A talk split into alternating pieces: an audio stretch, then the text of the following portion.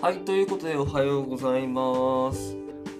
えっ、と、昨日はちょっと更新しなかったんですけれども、まあ、3月11日だったということで、まあ、そこに言及しないわけにはいかないので、まあ、それに関しては、あの、書いた通りですっていう感じですね。まあ、ちょっと、うん、まあいいや、そこはもうちょっと置いときます。一旦。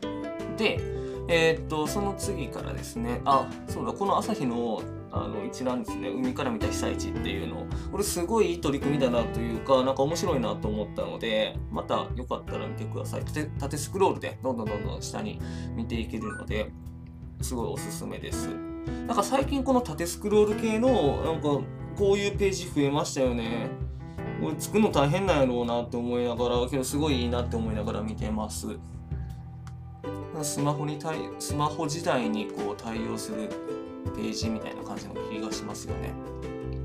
はい。ということで、えっ、と、次の米アーカンソー州の中絶ほぼ全面禁止にっていうとこから始めていきたいと思います。なんかまあ、もともとアーカンソー州、アーカンソー州って、あの、保守的な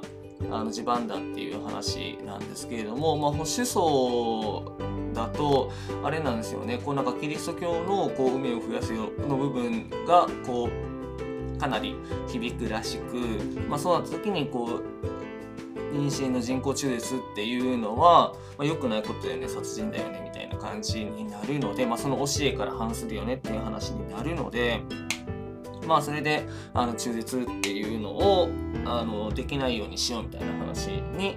なるんですけどまあその理屈はわかるなと思うしこうその人たちが信じるものっていうのが、まあ、そうであるっていうのも、まあ、もちろん理解できるしそれを止める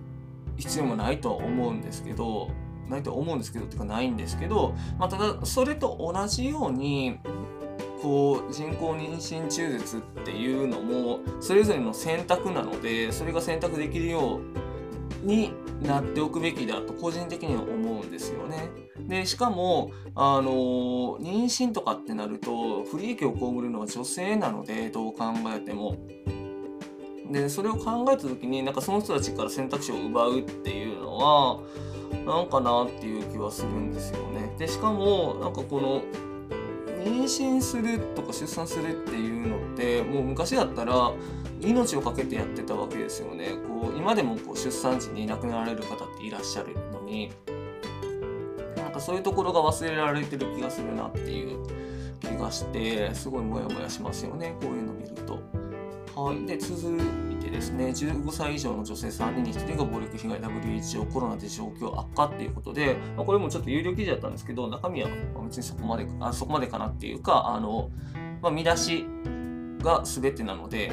そんな特にこう読む必要ないって言ったら毎日新聞さんに失礼ですけど、まあえーと、これだけでも全然伝わるかなっていう話なんですけど、まあ、3人に1人っていうのが、まあ、かなり衝撃的な数字だなっていうところですよね。でここにも書いたんですけれどもこう性的暴行を加えるのってこう他人からが多いのかなって思いきや実は身内がすっごい多いんですよね。夫とか恋人とかあとは親ですねからのこう性的暴力を受けるっていうのがすっごい多いので。まあ、ここを忘れられがちなんですけれども、まあ、ことあることに指摘していきたいなっていうのと、まあ、そのコロナコロナ禍でこうなかなか外に出れないっていう風な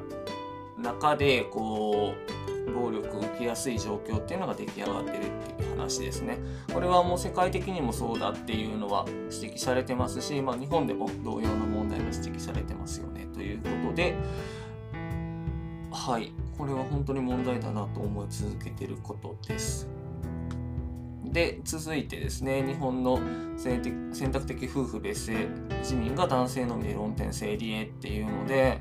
まあもう呆れるしかないなっていう感じですし、まあ、この政党にどこまで期待できるのかっていう話はあるんですけどっと話それますけどそもそも論で言うと今回菅さんがトップに立ってで法務大臣上川陽子さんっていう、まあ、女性の方なんですけれどもがついた時にこの2人ともあの選択的夫婦別姓は賛成派だったのでこれはもういけるんじゃないのみたいな話にちょっと一瞬なってたんですね。まあ、ただこう菅さんはあの保守層の強硬的な保守層のこう地盤をが離れていくのが怖いからっていうので、まあ、ちょっとあの交代しましたし、まあ、上川さんも党の決定みたいな感じであまり踏み込んだ発言をしなくなったっていうところがあるんですけれども、まあ、さらにこうそれが後退するような感じになりそうだなっていう今回の記事ですね。まあ、ニュートラルな方ってねえねえって感じな、次いきます。官僚たちはどう復興を描いたか事務次官経験者2人に聞くっていう、まあ、これ結構なあの分量のある記事だったんですけれどもここでこう官僚さんが2人話されてるんですけどその中身を読んでいくとあすっごい言葉を大事にしながらあの法案作っているんだなっていうことがすごくよくわかると思うんですよね。でまそれをまたさらにこう法律的な文言に置き換えるっていうのがあるんですけれども、まあ、それもちゃんと意味が通じるようにっていうことでかなり精査していくんですけれども、まあ、こういうの読んじゃうと今のすごく言葉が軽んじられてるような現状っていうのがなんか悲しくなるなっていう話。です。で、えっ、ー、と、まあ、あんまりこうやってこう言葉の積み重ねっていうのがされてるんだよっていうのを知らない方もいらっしゃると思うので、これぜひ読んでもらいたいなと思って紹介させてもらった記事でした。で、似たような話になるんですけれども、デジタル法案資料に多数のご記載ということで、あのまあ、ここにも書いてるんですけれども、この法案を国会提出する段階で、こんなに間違いが出てくることってまあないです。ほぼないと言ってもいいぐらい。まあ、なんでかっていうとその文言が間違えてると一言でも間違えてるとやっぱり影響を与えるからなんですね。なんかそんなちっちゃい間違い別にかまへんやんっていう話になるんですけどそれがそのまま法律に載っちゃうってなると、まあ、それが法律になってしまうのででそれをもとにいろんなこう行政の運用っていうことになるわけなんですよね。まあ、だからその法案そのものが間違えてるってなったら各方面に多大な影響が出るわけですしでその議論をするその国会の場っていうのももしそれが間違えてるっていうのが審議後に分かったら一回全部取りやめになってもう一回再議論っていう話になるので、まあ、絶対してはいけないような間違いの一つなんですけれども、まあ、そういうのが起こってたっていうことで。でしかもこれこの後続きがあってごめんなさいここ間違えてましたここが正解ですってあの正誤表っていうのがあるんですけれどもなんかその正誤表の中でも間違いがあったっていう話なのでなんかもう本当にどうしちゃったんだろうなっていう気はしています。これはもうなんか官僚さんがお疲れなのかちょっと何のか分かんないんですけど、まあ、これこの法案自体もかなりこうスピード感を持ってというかあのバババッと作ってしまったみたいな感じがあるんですけどまあそれが影響しちゃったのかなっていう気もするんですけどただこのデジタル庁を作るっていうようなこの法案は一応菅政権の目玉だっていうことなのでまあこれが一回ポシャルみたいな話になると、まあ、菅さんのその政権運営っていうところにま傷がつくっていうことになるので、まあ、だからいろいろこう考えてなんでほんまにこういうことになってしまったんだろうなっていう気はしますよね。であのこの記事内にもあるんですけど国会軽視だっていう話になるんですけどその指摘は本当に真っ当だなって思いますね。国会軽視も甚だしいなっていう気がします。で、えーとまあ、次ですね。河野先生官僚も移動する。コロナ月378時間産業の現実っていうことでまあ、そのコロナの部署は大変なのは分かるんですけれどもちょっと月378時間っていうのはかなり異常な数字だなっていうのは思ってます。であの西村さんって、えーと、経済再生担当とあのコロナ担当大臣をやってるんですけれども、まあ、その人がトップになるんですけど、まあ、その人の監督責任っていうのがま問われますし、まあ、あとはこの人自身の力量も問われますよねそんだけ残業させるような状況にしてしまってるっていうところで、まあ、この人自身のこううん政治家としての力量も問われるかなっていう感じです。でまあこれは噂レベルで置いてきますけど西村さんに関してはなんかすっごい仕事できるみたいな話は聞きません、逆の話も聞くんですけどね。はい、次です。で、えーと、総務省の接待問題がちょっと新しいフェーズに入ったなっていう感じなんですけど、これまでは官僚さんが接待を受けてましたよっていう話。で、その東北新社っていう菅さんの息子さんがいらっしゃる会社から受けてましたよっていう話なんですけれども、次は政治家ですね。大臣、副大臣、政務官っていう、いわゆる政務三役とかって言われるんですけど、まあその人たちが、あの、政務三役やったかなちょっと後で確認します。まあその人たちが、あの、接待を受けてましたよ。で、しかも歴代の総務大臣っていうところで、えっ、ー、と、市川早苗さんとか野田聖子さんっていう総務大臣も接待を受けてたっていう話が出て、まあ、市川さんは、その情報が出た当日に、あの、まあ、そういう、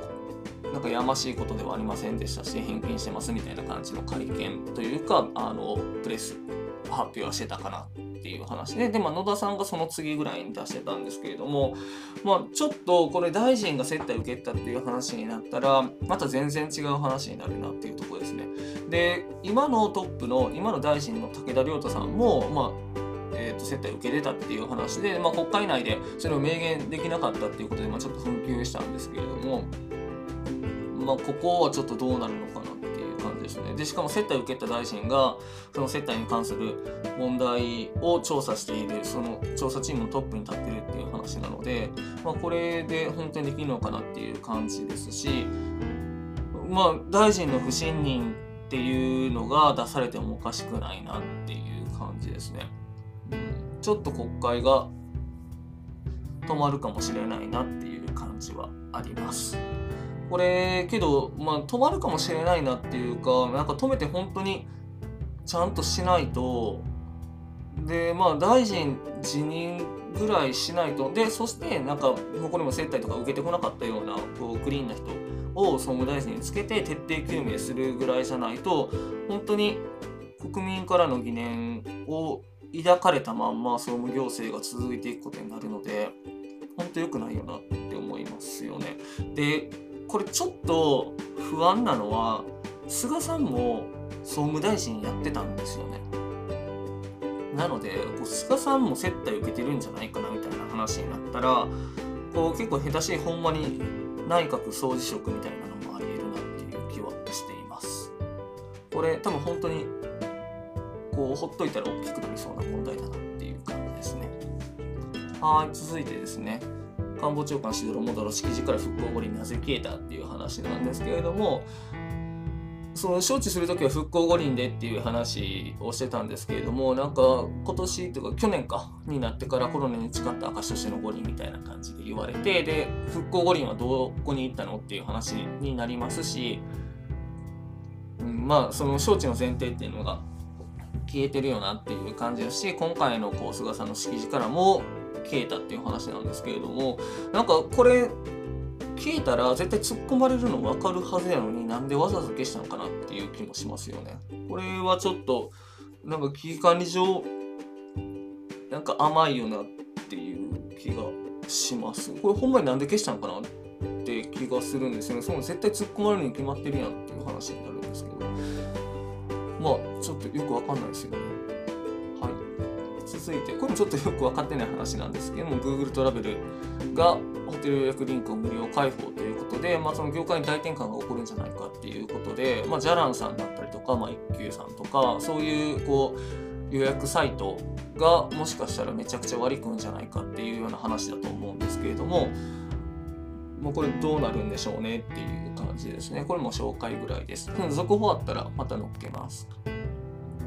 でたまにはいい話もっていうことで、えーと、主婦が運転中に心肺停止したんですけどもそれすれ違いざまに車内で見た男性が心臓マッサージっていうことでなんかその心臓マッサージしてもその後 AED でやっても復活しなかったっていう話なんですけれども病院についてなんとか心肺蘇生してでその心臓マッサージをしてたおかげで血中の酸素が脳にも供給されてで、えっ、ー、と何？あの後遺症も残らなかったっていうような話らしいです。で、まあ、心臓マッサージすごい大事だよねっていう話になりますし、なんか個人的にももし何かあった時に心臓マッサージできるようにっていうことで、数年前にこうちょっと講習みたいなのを受けたんですけれども、じゃとっさに判断してそれをできるかなってなると、すごい不安だなっていうのは思うんですが、なんか5分先の医者よりも今そこにいる人の方がよっぽど大事だっていう話らしいので、心停止した時は、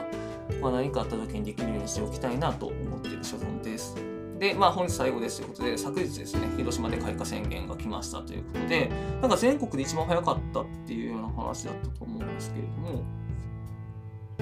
はい、まあ広島で宣言が来ましたということですね。まあ、ソメイヨシノが基準になるわけなんですけれども、まあ、ソメイヨシノ綺麗だよねっていう話ですね。で、えっ、ー、と、ちょっとまだこれも余計な話しておくとソメイヨシノって全部接ぎ木で植えられてるので